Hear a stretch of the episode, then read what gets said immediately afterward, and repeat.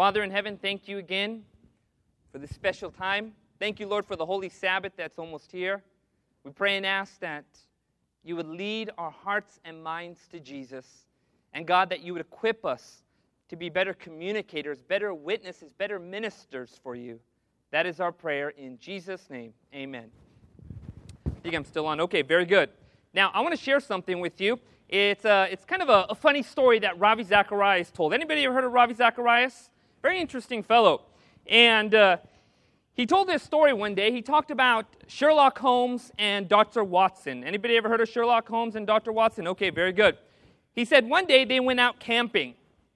And he said, as they went camping, in the middle of the night, Sherlock Holmes nudged Dr. Watson. He says, Wake up. He says, Look up. What do you see? And Dr. Watson, looking up at the sky, said, Astronomically, I can see that there are millions of stars and millions of galaxies. Theologically, I can see that God has created the universe. Then he said, Meteorologically, I can see it's going to be a great day tomorrow. Horologically, he said, I can see it's a quarter past 1 a.m. Finally, Sherlock Holmes hits him and he says, Watson, you fool, someone stole the tent. The reason I say this is because oftentimes when you go to apologetic seminar or you go to a seminar that's talking about defending your faith or how to communicate your faith, oftentimes it can be in very complex language. Anybody ever experienced that before? And then the difficulty is to try to translate that, that language or that information in a way that's understandable to common people. Well, I hope this seminar is going to be something that can be understood, and through the Spirit of God, it will be. Amen? However, I do have to warn you about two things. We will be covering some topics, and you may think to yourself, man, we're not spending enough time on that topics. Look, I want to be able to get you out of this place feeling like you have gained some knowledge, some tools that are useful. However, I also speak at a very fast pace. And so if it's too fast for you, you can listen to the audio recording later on and you can slow it down to the speed you want. Amen? Very good. I also like to move. In fact, one day I actually put a pedometer on myself. Anybody know what a pedometer is? I actually clocked half a mile one day when I was preaching. Half a mile. One day I'm going to do one mile when on stage. Well, get into this topic, apologetics for a new generation. One day I was reading an article written by Greta Christensen. She's a well known atheist blogger. She is somebody that does not like Christianity, does not like religion. She was challenged by somebody who commented on her post, and they said these words What in the world would convince you to become a believer in God, a believer in religion? What would it take? What developments, what criteria could you list off that would ultimately convince you there is a God? And so she wrote her next article on this. It says these words. Okay, let me turn this thing on. Okay, very good. Unlikely developments that could convince this atheist to believe in God. Now, take a good look at this criteria. Number one, accurate prophecies in sacred texts. I mean, just think about that. She actually said that. She said, What would possibly convince me is that if you can find accurate, bona fide prophecy in sacred texts, and then notice what she says right here accurate science in religious texts. In other words, um, the scriptures or the religious texts, you know, are in harmony with the data that is found.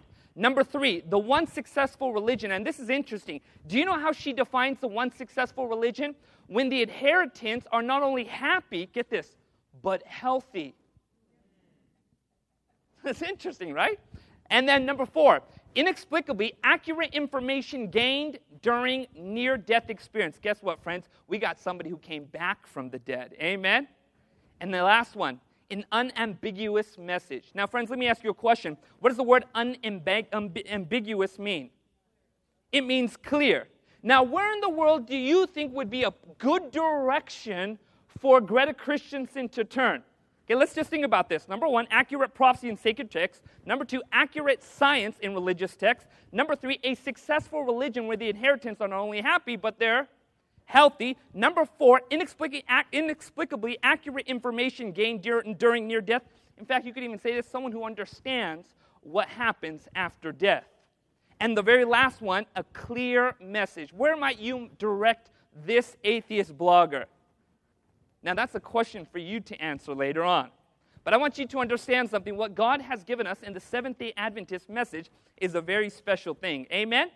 And this is a message that's constantly unfolding, and we need to understand more and more what God would have us to do. C.S. Lewis said these powerful words. He said, The question of being an apologist or someone who defends the Christian faith is not so much whether you use an apologetic in answering someone's question, but whether the apologetic you already use is a good one. You see, everyone is an apologist for something. The question is whether or not you are a good one. In fact, one day I would think I was at an ASI several years ago, or a G, GYC, one of these seminars, and I sat down with, at lunch, and I was surrounded by all the seminar speakers. And someone was talking about health, someone was talking about prayer, someone was talking about preaching. And they asked me, they said, Pastor, now what are you preaching on? And I said, I'm going to do it on apologetics. And let me tell you something for the next 15 minutes, every single one of these speakers gave me a good apologetic on why apologetics was not a good subject to teach on. And I just sat there smiling. Everybody is an apologist. Again, the question is whether or not you are a good one. God wants us to be good apologists. Can you say amen to that? Now, the question we have to ask ourselves, though, why apologetics? Why the defense of the Christian faith? I wrote down five things. In fact, I'm being challenged by one of my professors to actually write a book on apologetics.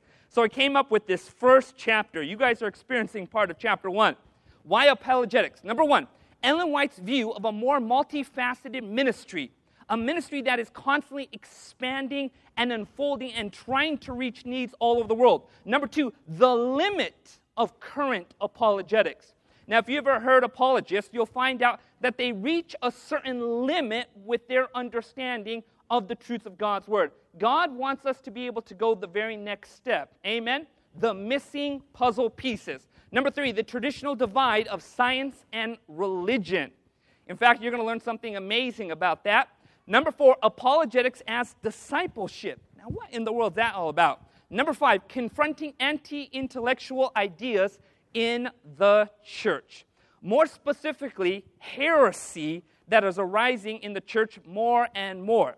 Now, let's understand a little bit about heresy so we can kind of have a more focused edge on this. All heresy, all apostasy has one thing ultimately in common.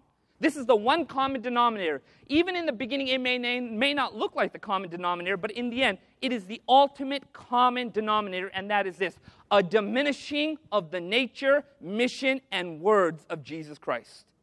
All heresy will eventually end up in its goal with that perspective a diminishing of the nature, the mission, and the words of Jesus Christ. And friends, we are surrounded by apostasy today. So, apologetics is something super important for God's people to understand. We're going to be taking a good look, and this is sort of going to be our launch pad for this seminar at Paul, one of the greatest Christian apologists. So, if you have, if you have your Bible, turn to the book of Acts, Acts chapter 17. And in Acts chapter 17, we're going to be learning a wonderful story. Acts chapter 17. By the way, does anybody know who wrote the book of Acts? Luke. Does anybody know who Luke was writing to? Theophilus, right? Does anybody know who Theophilus was? Scholars believe that Theophilus was somebody who was actually living in Jerusalem, who was sort of like the spokesperson for Paul's ministry. So, as Paul went about, remember, his ministry was being questioned as he was reaching out to Gentiles going all over the world.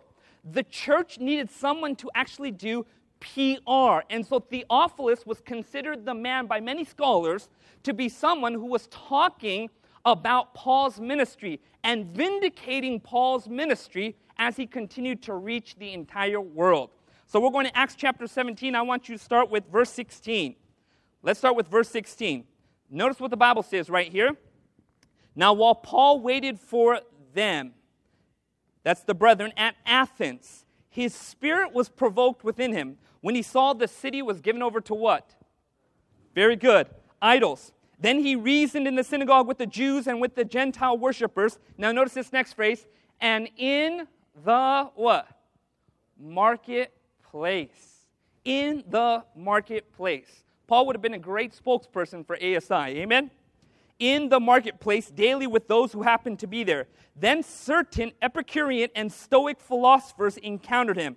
And some said, What does this babbler want to say? This is where it gets interesting. Others said, He seems to be a proclaimer of foreign gods because he preached to them Jesus and the resurrection. And they took him and brought him to the Areopagus, saying, May we know what this new doctrine is that, which you speak. For you are bringing some strange things to our ears. Therefore, we want to know what things mean. For all the Athenians and their foreigners who were there spent all their time in nothing else but to tell or to hear something new. Now, understanding a little bit of this context is quite amazing. There was actually a well known philosopher, 400 years plus, that was actually tried and judged there at the Areopagus, and that was Socrates. And by the way, do you know why Socrates was judged and forced to drink the hemlock poison? His political rivals accused him of atheism. Now, he wasn't someone who was an atheist. In fact, he was actually attacking the democracy, the corrupt democracy was there. Him, like many other philosophers, philosophers wanted a, a strong monarch that could lead Athens. Athens had lost some of its glory. And so there were a lot of philosophers that were saying all sorts of things. His political rivals did not appreciate that. And so they tried him. And what they did is they judged him guilty. In fact, after they judged him guilty, there was two courts in the in the city of Athens. First, they tried him if they were guilty or innocent. Then the second court tried them on what their punishment would be. After they tried Socrates and they said to him, You're guilty, the second court said to him, What would you like your punishment to be? He responded, I would like you to buy me some food. He actually was so nonchalant about the whole thing. And when they took the hemlock poison and they said to him, It is time for you to drink it, he simply took it and drank it. And then he died. Now, this is very interesting here you have a man that was accused of bringing atheism into Athens. 400 years later, plus, you have another man who is on trial, you could say, brought before this great council and accused of bringing a different God. Quite interesting when you think about the Areopagus. It was a place where they actually tried people generally for homicide, murder. And so here Paul is He's brought before these great counselors. And Athens in this time had, had lost some of its great glory and its splendor.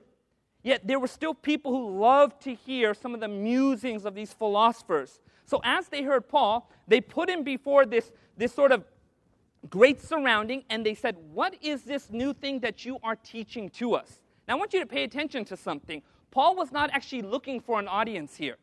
What he was actually doing, he was busy witnessing in the marketplace, in the church. And through providence, he was brought before all these, um, these intellects and these scholars and researchers of Athens.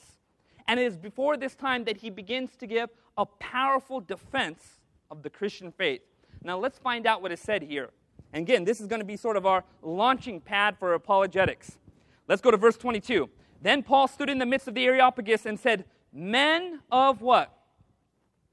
Men of what? By the way, when you read the book of Acts, Paul knows how to address every crowd. One crowd, he says, the men of Israel, the men of Ephesus, the men of Galilee, the men of Athens, the men of, and you name it. So Paul understood each and every single crowd he was dealing with. He understood their pagan background, he understood the superstitions that they had. And so he addressed them, men of Athens. Let's continue. I perceive that in all things you are very religious. For as I was passing through and considering the objects of your worships, I found an altar with this inscription To the unknown God. Therefore, the one you worship without knowing him, I proclaim to you God who made the word, world and everything in it, since he is Lord of heaven and earth, does not dwell in temples made with hands, nor is he worshipped with men's hand as though he needed anything since he gives to all life, breath, and all things. And he has made from one blood every nation of the men to dwell on the face of the earth. And he has determined their pre appointed times and the boundaries of their dwellings, so that they should seek the Lord in the hope that they might grope for him and find him, though he is not far from each one of us. For in him we live and move and have our being, as some of your poets have said. We are also his offspring. Now, this is interesting. Paul begins to actually quote from these philosophers. Now, if you notice, there was two groups of philosophers there. There were the Epicureans and there were the Stoics. They were completely on the other end of the spectrum. The Epicureans were people who lived for the here and now. They believed pleasure was the ultimate goal. They didn't care much for an afterlife. The Stoics were on the other end of the spectrum. They were people that believed in morality, virtue. That was the purpose of life. And they believed in an afterlife. And so you have these two groups that are on either end of the spectrum, and Paul begins to address them. He pays attention to the poetry and the words that are used throughout the city on placards, inscriptions, and he begins to talk to them in their very own language. Let's continue on. Therefore, since we are the offspring of God, we ought not to think that the divine nature is like gold or silver or stone, something shaped by art and man's devising. Truly, times of ignorance God overlooked, and now commands men everywhere to repent, because he is appointed on a day which he will judge the world in righteousness by the man who he has ordained. And he has given assurance of this by raising him from the what? Paul drops the ultimate theological bombshell on them that there is a resurrection. And then see the response. And when they heard of the resurrection of the dead, some mocked, while others said, We will hear you again on this matter. So Paul departed among them. However, some men joined them and believed among them Dionysius the Areopagite, a woman named Damaris, and others with him. How many people have read this story before? It's a very interesting story, isn't it? You can read Ellen White's understanding of this, her commentary on this story, and she points out that Paul learned many lessons. When he was brought before this great multitude, she says he matched logic with logic, philosophy with philosophy. At the very end, there was a few that came out of it, out of this harvest. But he also switched tactics after this point. This was also a transition time for Paul. Now, I want us to pay attention to this because in our world today, we have the grand marketplace, globalization. We have communication happening in so many ways. Every avenue is being explored. Where in the past it took months to get a message from one continent to another, we can do that in mere minutes now. In fact, I actually got a, a message not too long ago about a group of people in Africa. They heard my sermon somewhere, and they said, We're now keeping the seventh day Sabbath. Quite remarkable, right? I mean, God has powerful ways of getting the message out. Amen? In fact, I also heard something really funny. It happened about two weeks, no, about three weeks ago. I get this message from somebody, and she said this You're not going to believe this. You just preached a sermon at Walmart. I said, What do you mean by that? She said, You just preached a sermon at Walmart. She said, My son, who happens to work at Walmart, he, what he did is when he went outside for his break, he left his walkie talkie on. And the walkie talkie connects with the system, right? Sometimes you hear them, you're like, paging associate John Zirkle to aisle five, right? You hear those kinds of things. They do it on this speaker, on this walkie talkie. He went outside, he left his walkie talkie on during his break, okay? Locked it on. He went to his car, he turned on a sermon I preached, and for 40 minutes, Walmart heard a sermon I preached. In fact, what is so interesting, the managers couldn't took you know, they couldn't turn it off. Uh, they couldn't turn it off because the system was essentially locked into place because of his walkie-talkie. I mean, think about it. Can you imagine that? Here you are, shopping for Tide detergent, right? The voice says, "You need the blood of Jesus to clean you." Amen. You're out there shopping in the clearance rack, maybe looking for a shirt. You hear this voice. You need the robes of Christ's righteousness, right? I mean, think about it. Get to heaven one day, we're going to learn how just these simple things God used one people, right? Where'd you get, where, how'd you learn about Jesus? I learned about Jesus at Walmart, right? I mean, just think about it. In our world today, information is spreading rapidly and in powerful ways. And so God wants us to be in the forefront of that. Can you say amen to that? And so, what we're going to be discovering today is how God wants us to use apologetics in a way that is responsible and powerful. Take a good look at these quotes by Ellen White. She says right here Let every worker in the master's vineyard study, plan, now notice this, devise methods to reach the people where they are not. Is that what it says? Where they are. We must do something out of the common course of things. We must arrest the what? Even putting a sermon on at Walmart, right? We must fully believe in church organization, but this is not to prescribe the exact way in which the, we should work. For not all minds are to be reached by the same methods. Some of the methods used in this work will notice this will be different from the methods used in the work in the past. But let us let no one, because of this, block the way by criticism. Different methods of labor are really essential in sowing the seeds of truth and gathering in the harvest. Now, let me ask you a question. If you were to sum up what these quotes were saying, what are they saying? Be flexible. Good. Anybody else? Be creative. Very good. What else? Know your audience. I like that. Very good. Anybody else? Huh? Know your God. Okay. Somebody said something over here? Understand the culture you're in. Yes. That's exactly right. Very good. You guys all said the right answer, right? And this is very important because apologetics, God wants us to be multifaceted in reaching different people, different minds. You know, one day I was taking a class. I had to take this class. I'm going to tell you a little bit about it. It was called Feminism and Sexuality in Regards to the Middle East. I had to take that class. I didn't want to take that class for many reasons. And I didn't, I didn't want to be part of that class, but because of the major that I was in, it was required and it fit the schedule, so I had to take that class. And let me tell you something the teacher in that class, he is somebody who is very much an atheist. In fact, his Twitter name is the Arabian Atheist. Okay? He is somebody who grew up in Lebanon but does not care for religious matters. He has been on the Bill Myers show. Have you ever heard of Bill Myers? Right, it takes a certain kind of mind to be on that mind, right, in that show, right? He is somebody that is very anti Christianity.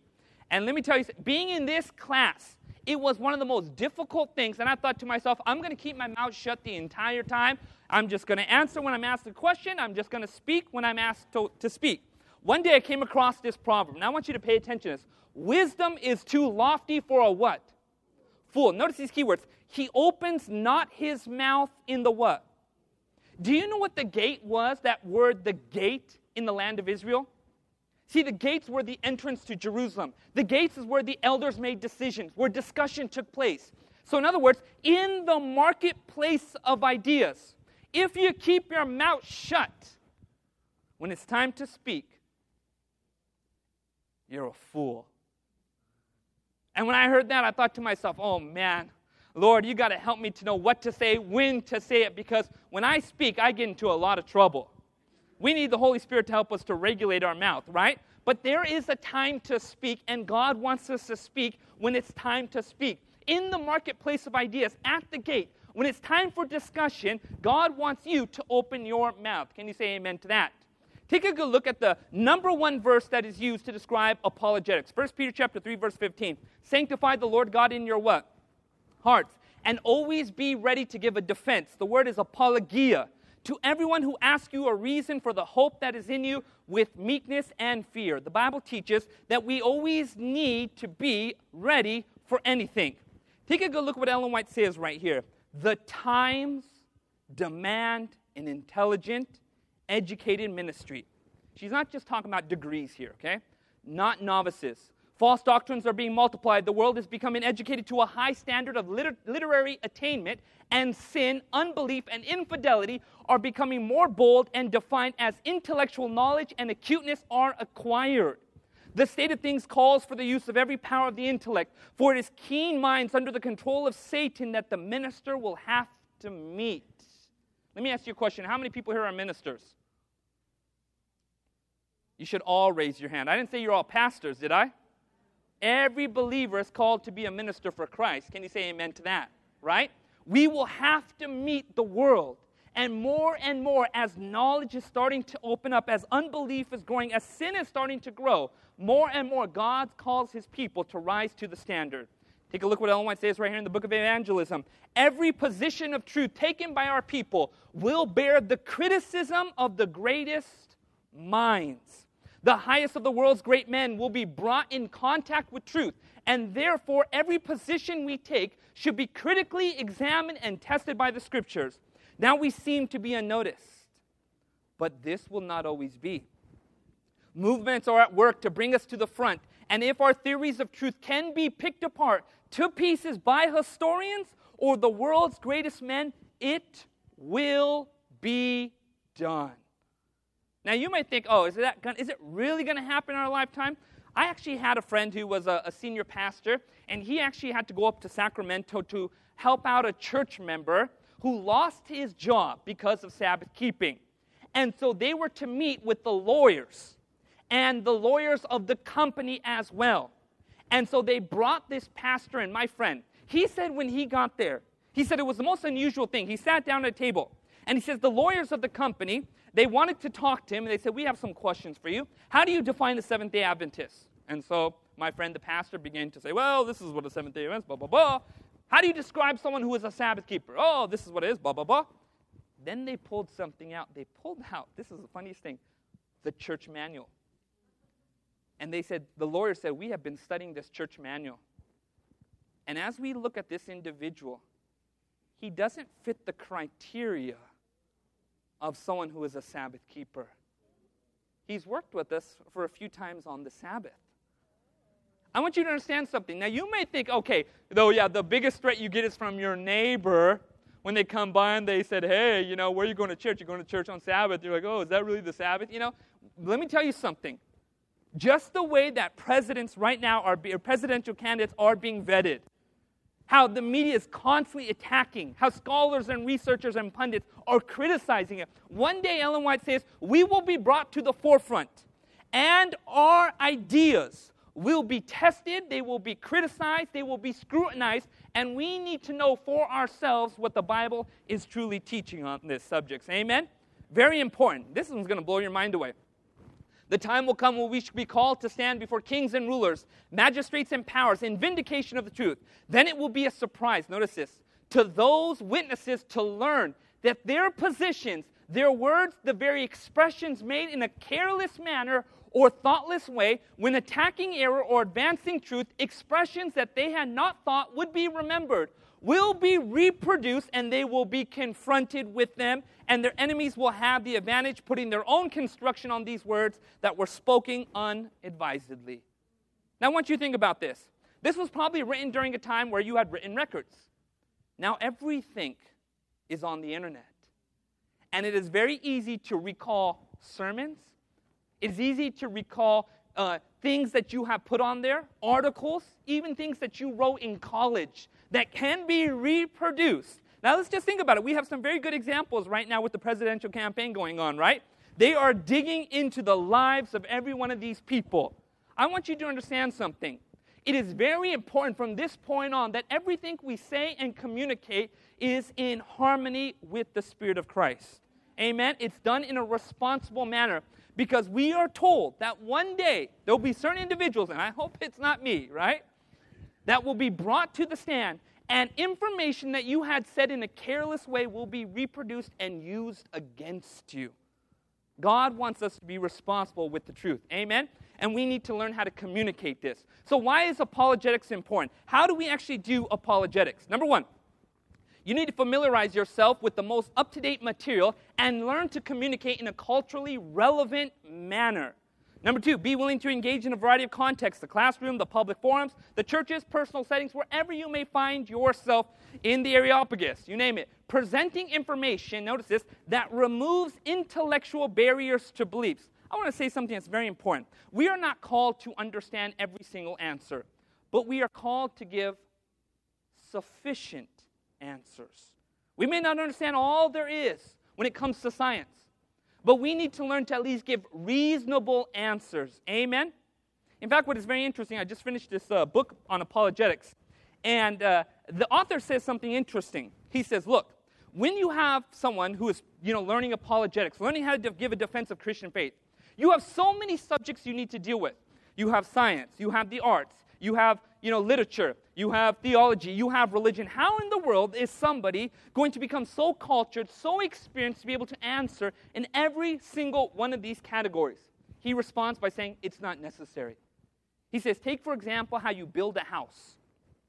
The way you build a house, he says, you need an expert in foundations, you need an expert in framing. You need an expert in drywalling, an expert in painting, an expert in electrical, an expert in plumbing. But he says this but it only takes one individual one individual to not to improve not to approve the house. You know what individual that is? The inspector. And the inspector guess what? Doesn't know all there is to know about foundations. He doesn't know all there is about framing or plumbing or electrical. But what he can notice is flaws. And once he identifies flaws he can completely scrub the entire project until the error is fixed. So he eventually makes the argument, the author, that Christian apologists are called to be inspectors when it comes to these other theories. Can you say amen to that? And the ultimate goal, friends, is to lead individuals to a wonderful experience with Jesus. Now, let's jump into our apologetics. Let me ask you a question. What do you think is the number one question asked by people to Christian apologists? Number one question in the entire world that is asked to more Christian apologists than any other question there is. How do we know God is true? Anybody else? Did God really resurrect the dead? Okay, very good. Anybody else? Say it again. How can you believe what you believe? Okay. God's not fair. Anybody else? Yes. Okay, very good. Anybody else? Is there a God?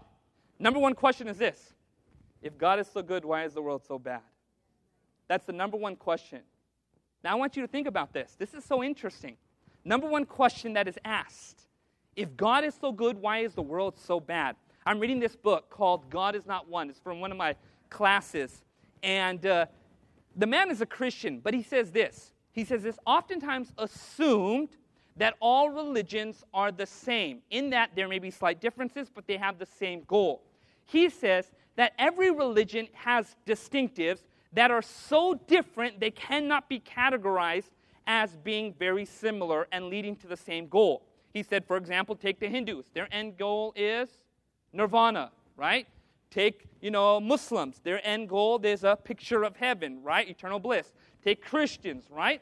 He says, in every religion, the end goal is different. Even their concepts of God is different. But he said, the one thing that can be said about all religions is this that in the beginning, they asked this one question Why is the world messed up? That's the number one question asked by all religious groups. In other words, this is why you need this religion because something is wrong. So, in other words, all thing, one thing that all religions have in common is that they ask the initial question why is the world messed up? What's wrong with this world? Now, just think about that. Such an interesting question, isn't it? Peter Kreeft, a Christian apologist, he says these words The problem of evil is the most serious problem in the world. More people have abandoned their faith because of the problem of evil than any other reason. It is, certain, it is certainly the greatest test of faith, the greatest temptation to unbelief. And it's not just an intellectual objection. We feel it, we live in it. The problem can be stated very simply if God is so good, why is his world so bad? Why do bad things happen to good people? Anybody know who that individual is right there? Charles Darwin. Do you know what book he wrote? That one, yeah, right? The Origin of Species, right? Now, what's very interesting about this book, right? Do you know when he wrote it or when he actually authored this book? Yeah, that's very interesting. 1800s, right around the time the Seventh-day Adventist movement was growing, right? Or was beginning to grow. Now, what's very interesting, if you actually study out the history of Charles Darwin, you will see, very interesting from his own writings, that it was not scientific conclusions that led him down the path of naturalism. Rather, it was conclusions he had about theodicy. Take a good look at this. This is actually written in a letter with respect to the theological view of the question, this is always painful to me. I am bewildered. I have no intention to write atheistically, but I own that I cannot see as plainly as others do, and I, as I wish to do. Evidence of design and beneficence of all sides of us. There seems to be too much misery in the world. I cannot persuade myself that a beneficent and omnipotent, omnipotent God would have designingly created, notice this, the wasp with the express intention of their larva feeding within the bodies of caterpillars or that a cat should play with mice. When you take a good look at what Charles Darwin was wrestling with, what was he wrestling with? The world is messed up. How could a good God create a messed up world? That's the question we all wrestle with, right? Now I want you to understand something, okay? When you open up your Bible, what is the very first thing you encounter when you open up the scriptures? Okay, creation. Now, what do you encounter when you open up creation? You encounter a perfect world. What else do you encounter in that perfect world? Okay, what else? You encounter a perfect world with perfect people who worship a perfect God, right? Perfect environment. You close your Bible, you look around in the world around us, what do you see? You see completely the opposite, don't you? Let's open it up one more time. Perfect God, perfect people, perfect world. Close the Bible, you look around, it doesn't match up. Now, I want you to understand something. God was very intentional put Genesis chapter 1 in the very beginning of the Bible. You want to know why? Because God wants you to ask the same question What's wrong? Now, I want you to think about this. Imagine if you just left your house, wherever you're at. Say if you're um, Loma Linda, like Jonathan Zirkle, right? You left your house, you cleaned your house, everything was perfect, you vacuumed, all the clothes were folded, the dog is fed, taken care of by the neighbors, whoever. And as you're leaving the house, you say, okay, looks good. I'm going to come home to a clean house. You go home, you go, you go to ASI, you love Arizona, you love the project seminar, right? You go back home, say Monday. You get there, your door's busted open. You look inside the house, the drawers are open. There's clothes everywhere. You notice scratch marks on your car. There's dishes actually uh, you know, dirty and in the sink. Now, would you think to yourself at that very moment, just like the way I left it? Now, what would you think? You would think, what happened? Is that obvious? You would, you would logically ask the question, what happened?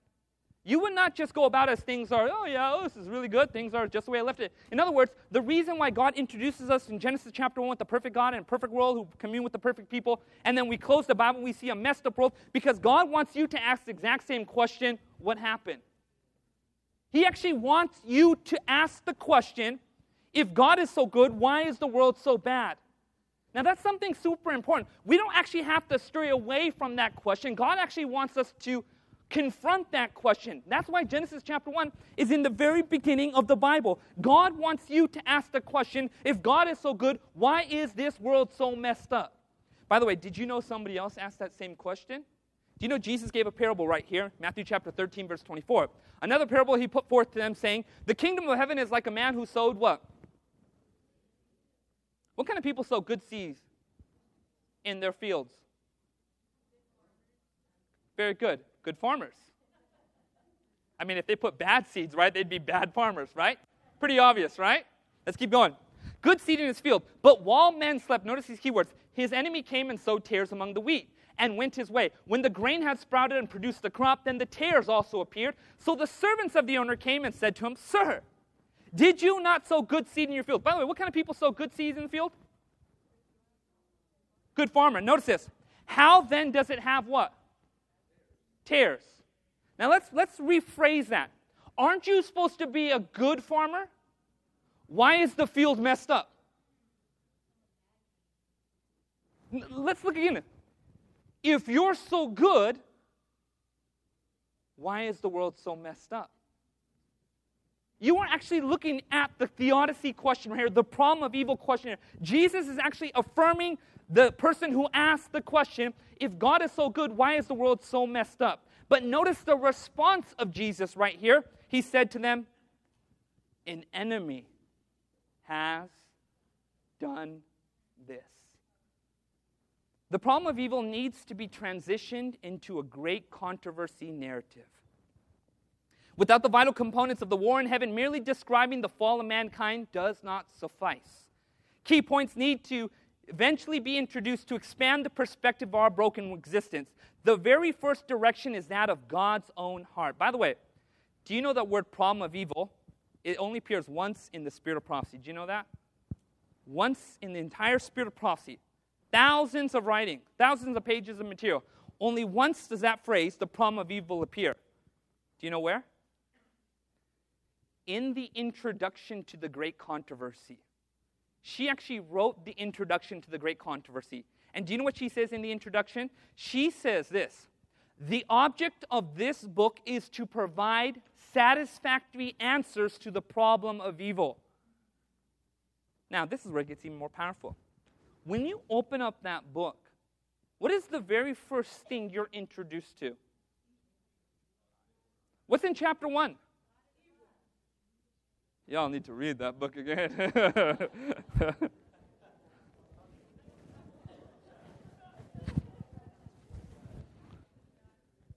what is the very first thing you're introduced in chapter 1 of the Great Controversy? Remember, now, let, before, wait, hold on a second, hold on.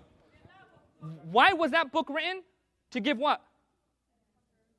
Sat, her words are satisfactory answers to the problem of evil. So you're thinking, okay, this book is actually meant to deal with the problem of evil. In other words, this book is to give us satisfactory answers to the problem of evil, to answer the question, Lord, if you sowed good seed, then why is the world bad? This is the book God has given to us. Now the question is, what is the very first thing you're introduced to when you open up this book?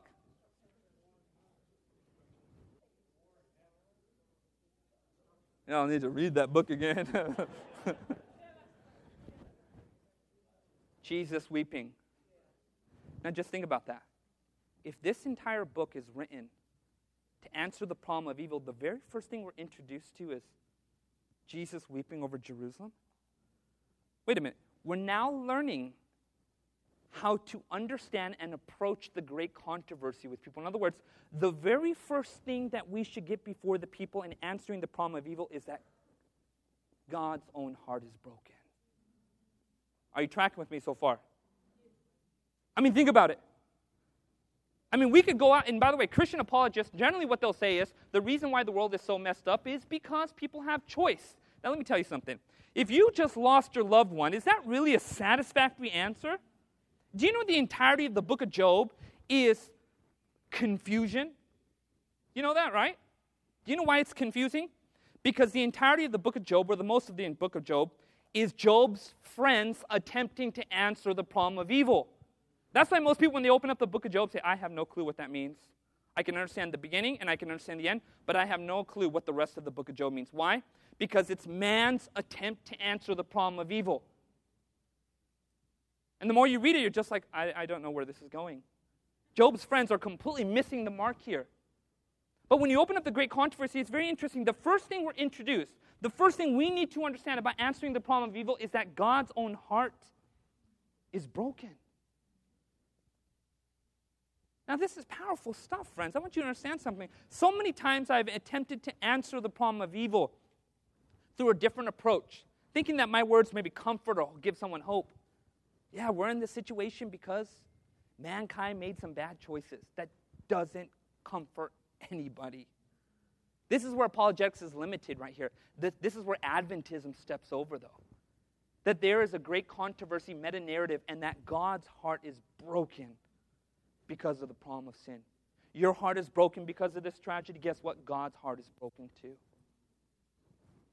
The very first direction is that of God's own heart. God is broken over the tragedies we experience. This powerful point immediately brings the heart of mankind into connection with the what? The heart of God. This is such a powerful thing when we begin to understand the problem of evil. Now, we have to ask ourselves those questions like, wait a minute. In dealing with this subject, the problem of evil, let's expand this a little bit more. I need to know how much time I have left. Does anybody know?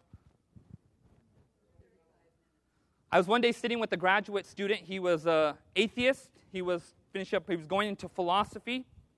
And uh, he told me right off the back, he said, By the way, I want you to know something. Now, I don't believe in God. I don't believe in religion. I don't believe in any of that stuff. And I go, Why? You know what he said to me? He said these words He says, Because there is so much evil and suffering in this world. So, you know what I said to him? I said something interesting. I said, Well, how would you solve the problem? He looked right, me, looked right at me in the eyes and he said, Gee, no, actually, I don't know. Now just think about that. I mean, here he is, he's accusing God of, you know, bringing on this suffering. He's an immoral being. But then when you actually ask the question, how would you, how would you solve this problem?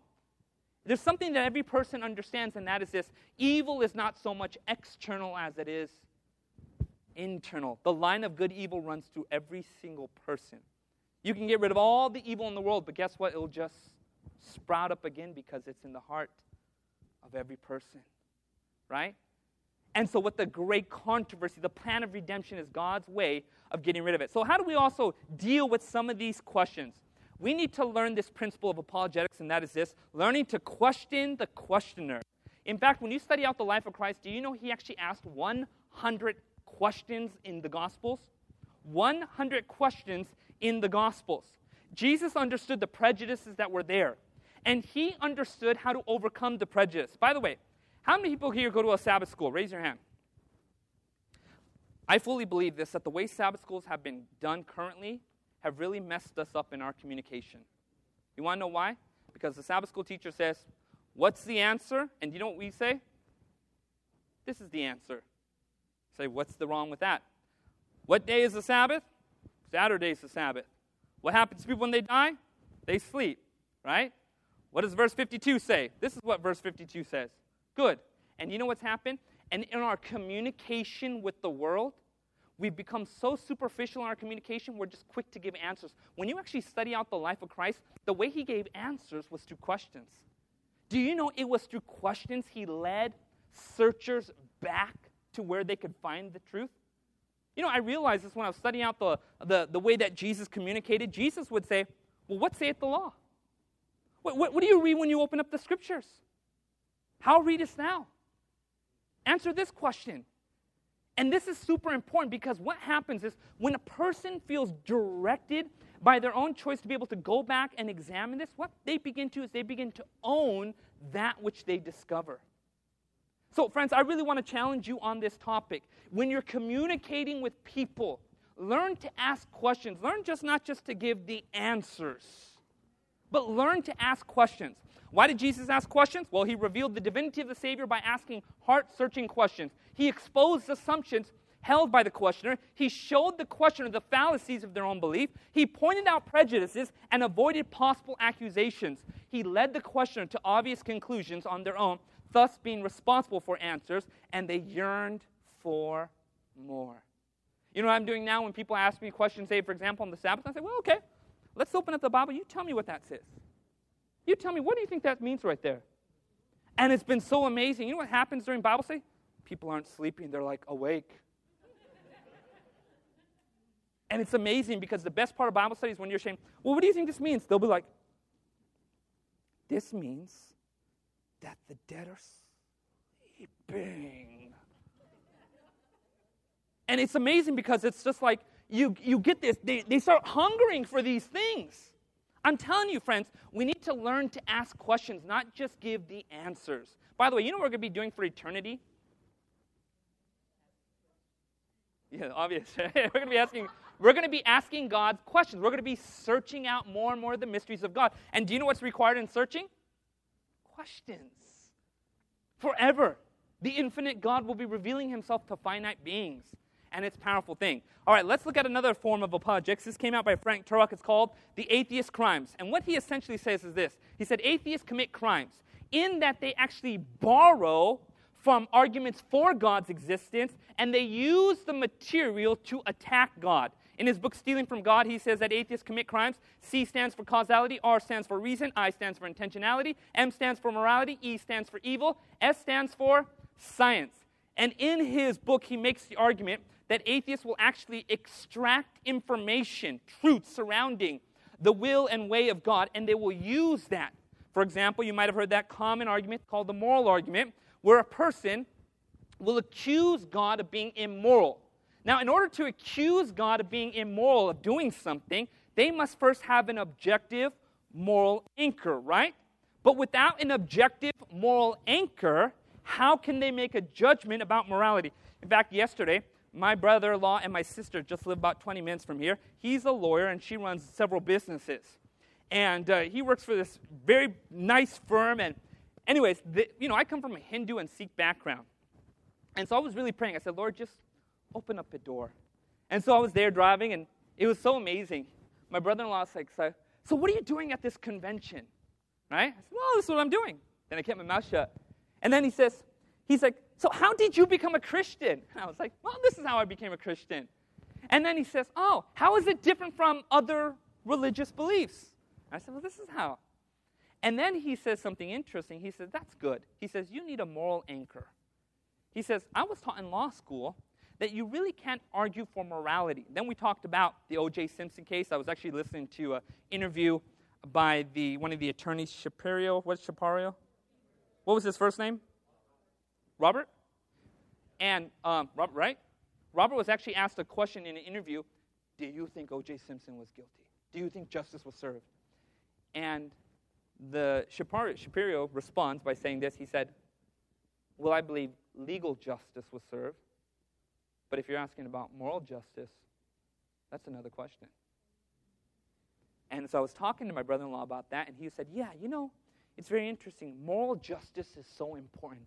You need an anchor, you need something objective. And here he is. He's essentially giving me arguments for Christianity with this, okay?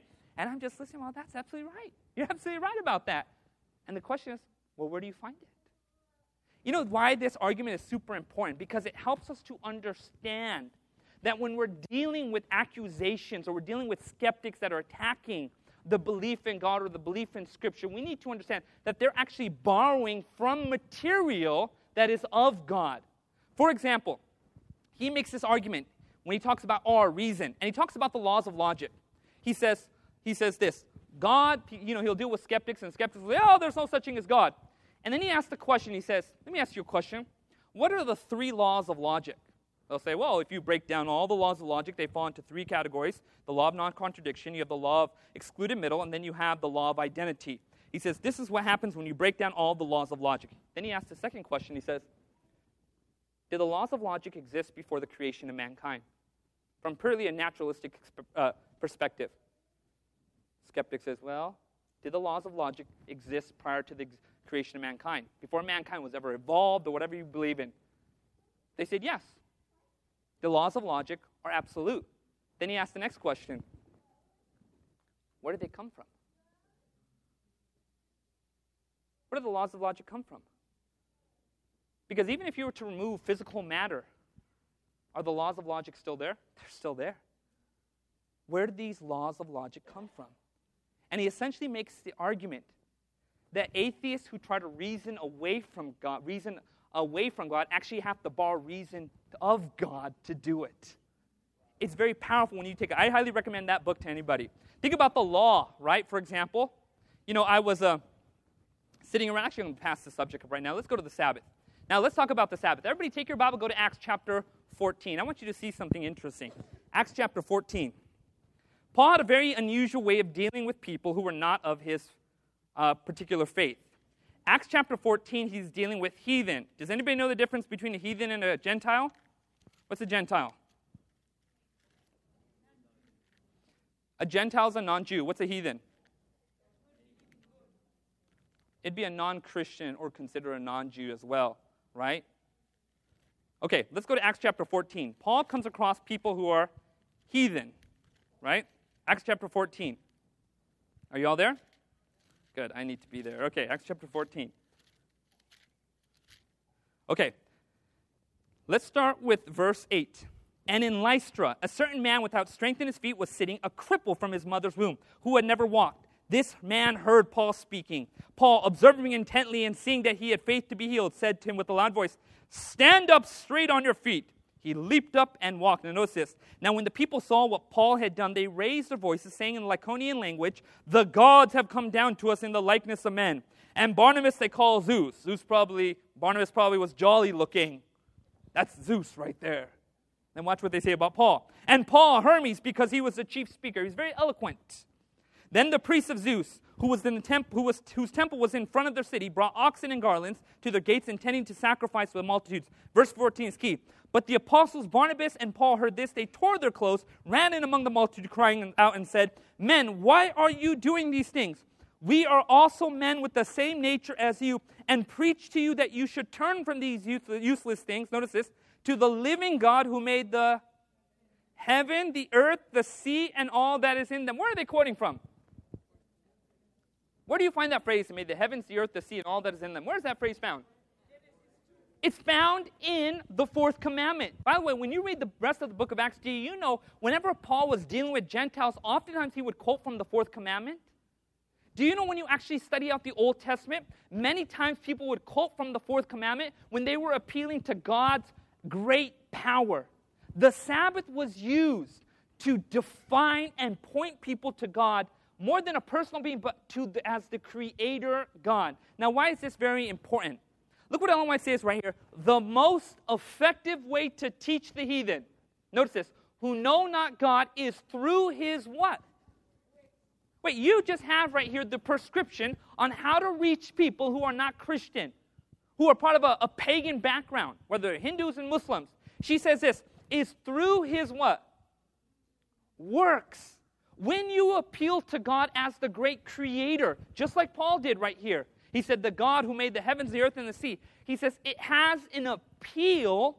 She, uh, she says, it has an appeal to people who are in that particular uh, background. In this way, far more readily than by any other method, they can be made to realize the difference between their idols, the works of their own hands, and the true God, the maker of heaven and earth. In itself, the beauty of nature leads the soul away from sin and worldly attractions and towards purity, peace, and God. There's one thing the Bible tells us in Romans chapter 1, and that is this the world that does not know God is still not excusable because what can be known about God is seen through his what? Created works. God uses nature oftentimes to communicate with people. By the way, when you read uh, Jonah chapter 1, God speaks to Jonah. Does Jonah speak back to him? No. Do you know what God does? He sends a whale. Then Jonah talks to the Lord. Jonah chapter 4, Jonah's upset. Does he talk to God? So you know what God sends next? A plant and a worm. In other words, where the first method of revelation failed, God resorted to the second method of revelation, which is what? Nature. And so, those that don't yet accept the scriptures as the word of God, God also wants us to appeal to the second book of Revelation, which is nature. And it's through the beauty of nature that God can communicate. In fact, in India, I have some friends, and uh, they left. They were part of this big old school, and there's thousands of Hindus and Muslims at this school. They left this school one day, and as they left, something strange took place.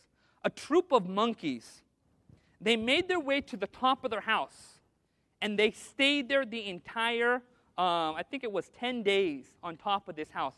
And they were described by many of the people in the school as these big, like, huge looking monkeys, right? And they were there the whole time. When they came back, my friends, they saw this troop of monkeys. They looked at them. Those are big monkeys.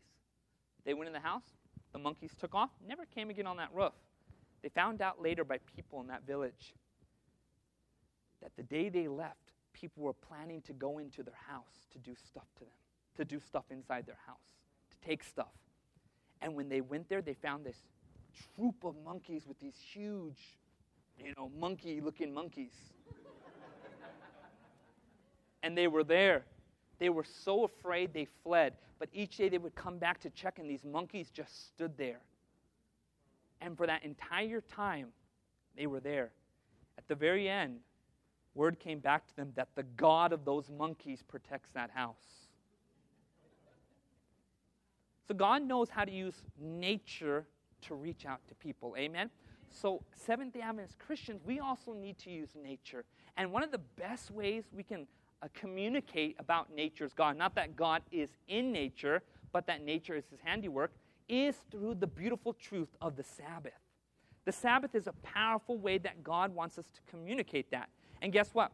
But I have a friend right there, Sean Whitecliffe. Sean, could you come here for a second? I'm going to bar you. Now, everybody know what ethnicity Sean is? He's from Bangladesh. Just wanted to fool you guys because people always think, yeah, we all look like, right? This is Sean right here. Sean runs a college ministry. Sean, what college ministry do you run? Uh, my wife and I have a ministry called Christ Method Alone in Berkeley, California. Now, Berkeley, California is definitely not like Andrews University, right? and they have a lot of international students at Berkeley. And this is amazing. They're getting a lot of people to start keeping the Sabbath. Could you tell us real quickly how that's happening? Yeah, yeah. So uh, we, we started this academic ministry. We identified that the needs at the college are mainly social with the students and also academic. So we have a seminar that teaches students how to get A's, um, the How to Get A's seminar. And so we promote it on Facebook mostly. A lot of college students come mostly freshmen, junior transfers, international students, very stressed out. And so we go over things like how to pick classes, how to study, how to take tests, how to do papers. But then we also go over things uh, in terms of how to get good grades, which is rest every night, go to bed early, get off of caffeine, don't drink alcohol, take one day off every week. Uh, we recommend Saturday over Sunday because, I mean, just at a practical, non-biblical level, why would you want to take Sunday off? You have school the next day. So you can never really take it off mentally because you're thinking about the test you have Monday morning at 8. It just doesn't make any sense practically. But Saturday, for instance, it's the end of the week, your brain's already fried, so you take it off. And a lot of these kids, it's a, it's a 12-week program that we've been doing recently. Um, so the second week we get into the Sabbath concept as just a practical thing for optimizing your academic. And some kids will stay through the whole thing, and some kids will drop out, you know, after the third, fourth week, they get busy.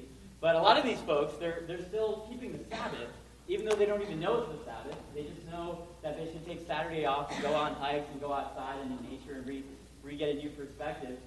This is Berkeley, right? We understand this is Berkeley right here. you know, some Buddhists and things, there, there are some Sabbath keepers that are atheists as well.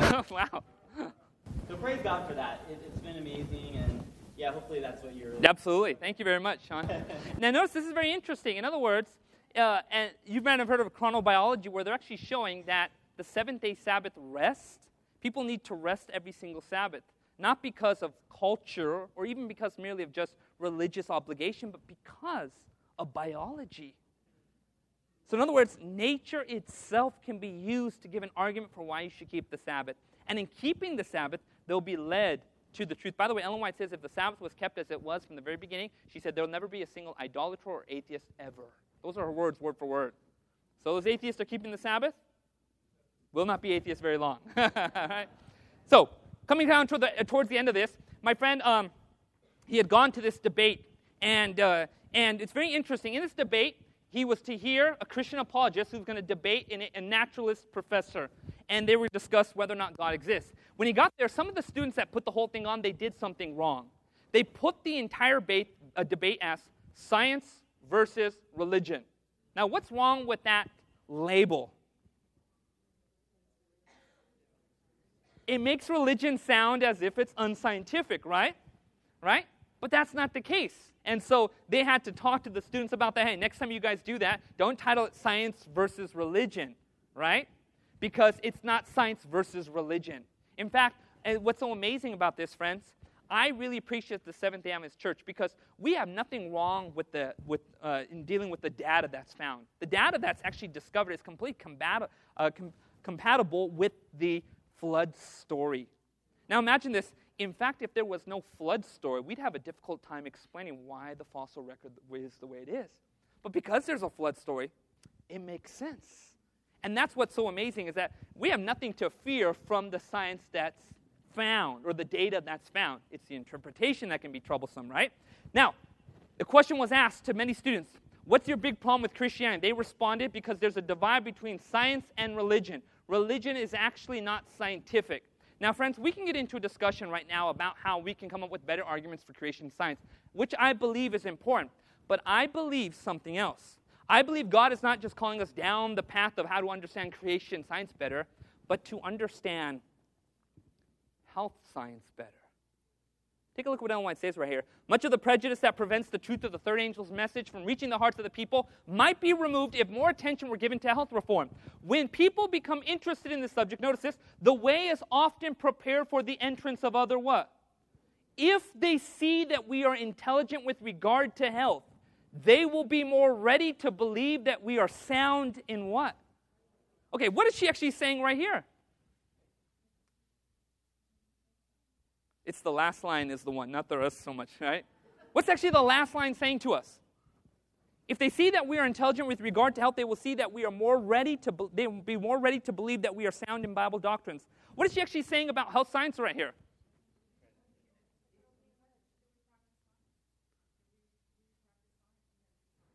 We have good science, right? So, in other words, friends, I really think that the Adventist church, as much as we have a great, you know, creationist, we could probably expand on that a little bit more.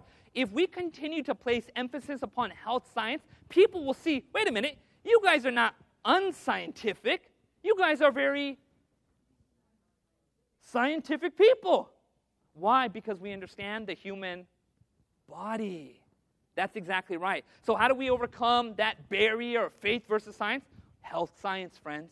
Health science is very key, even in Christian apologetics. By the way, you know, I always love using this. Do you know when Jacob, the old patriarch, came before Pharaoh in the book of Genesis? What's the first words that came out of Pharaoh's mouth? How old are you? That's the first thing that came out of his mouth. You want to know why? Egyptians never lived that long.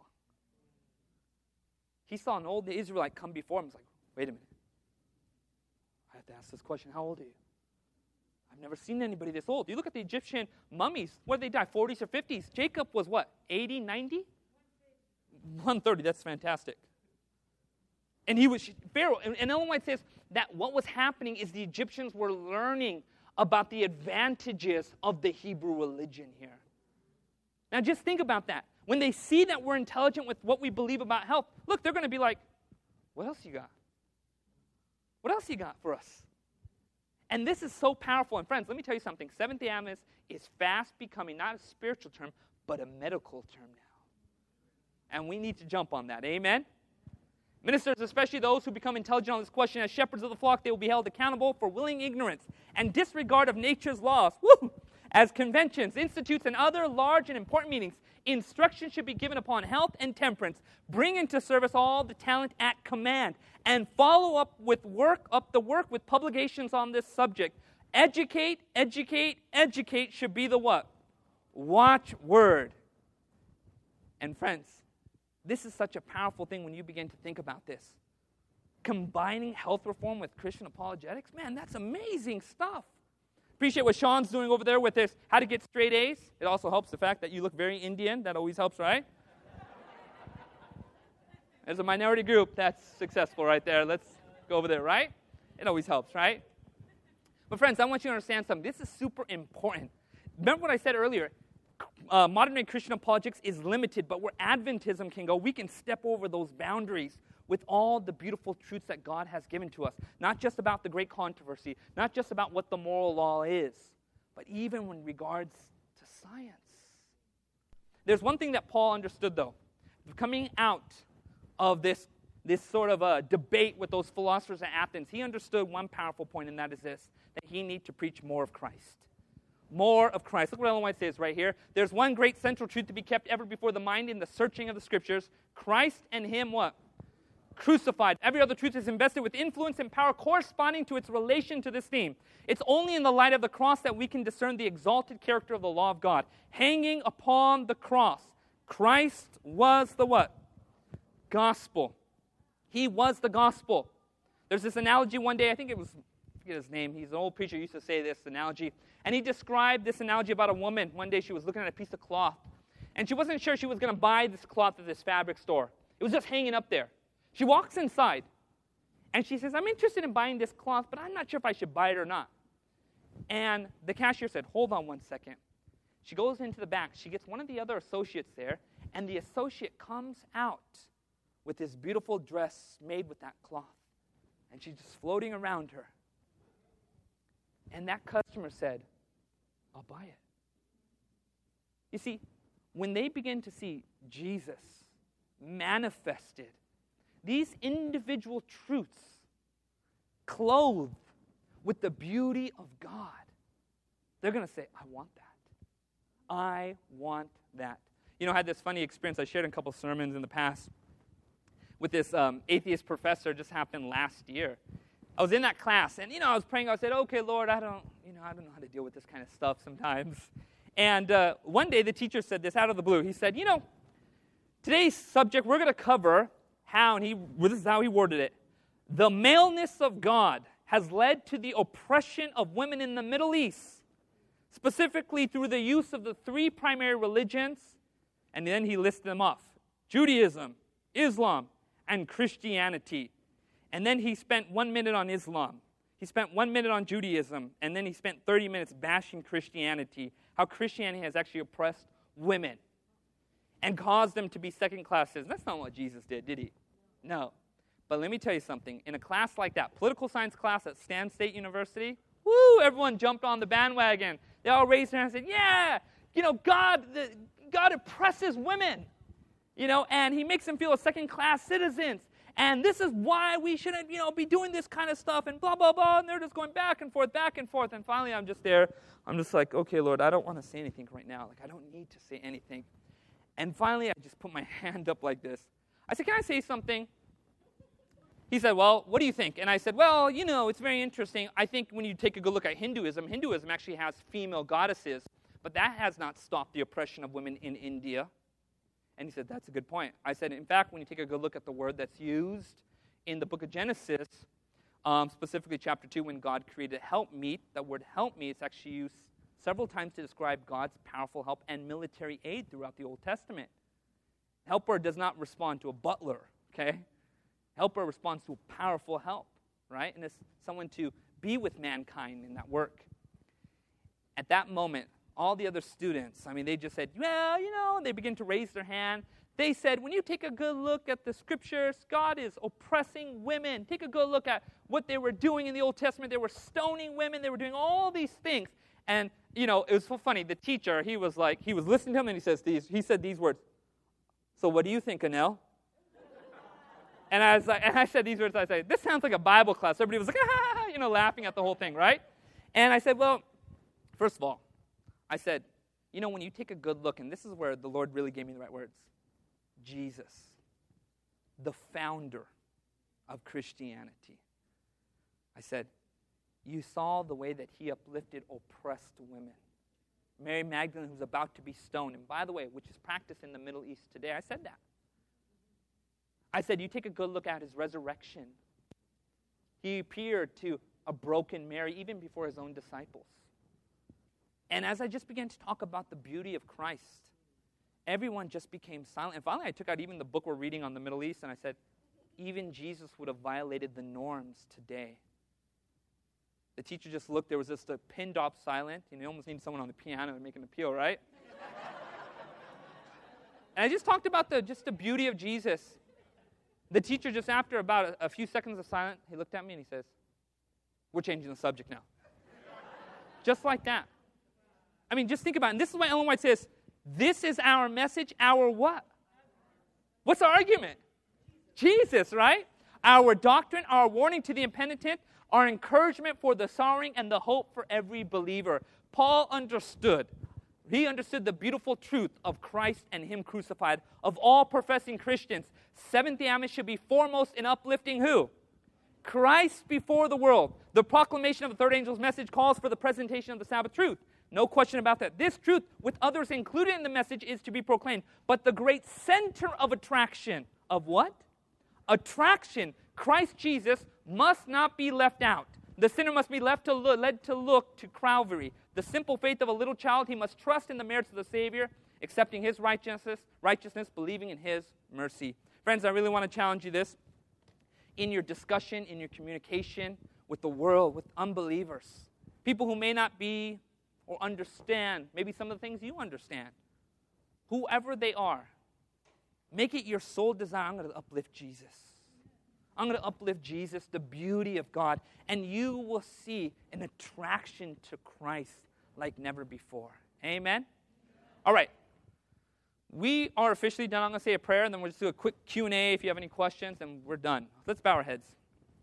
Father in heaven, thank you again for the seminar. God, we pray that whatever was good will remain. And Lord, we pray that we can take these things and use them to reach out to others. Thank you for the coming Sabbath, Lord. In Jesus' name, amen.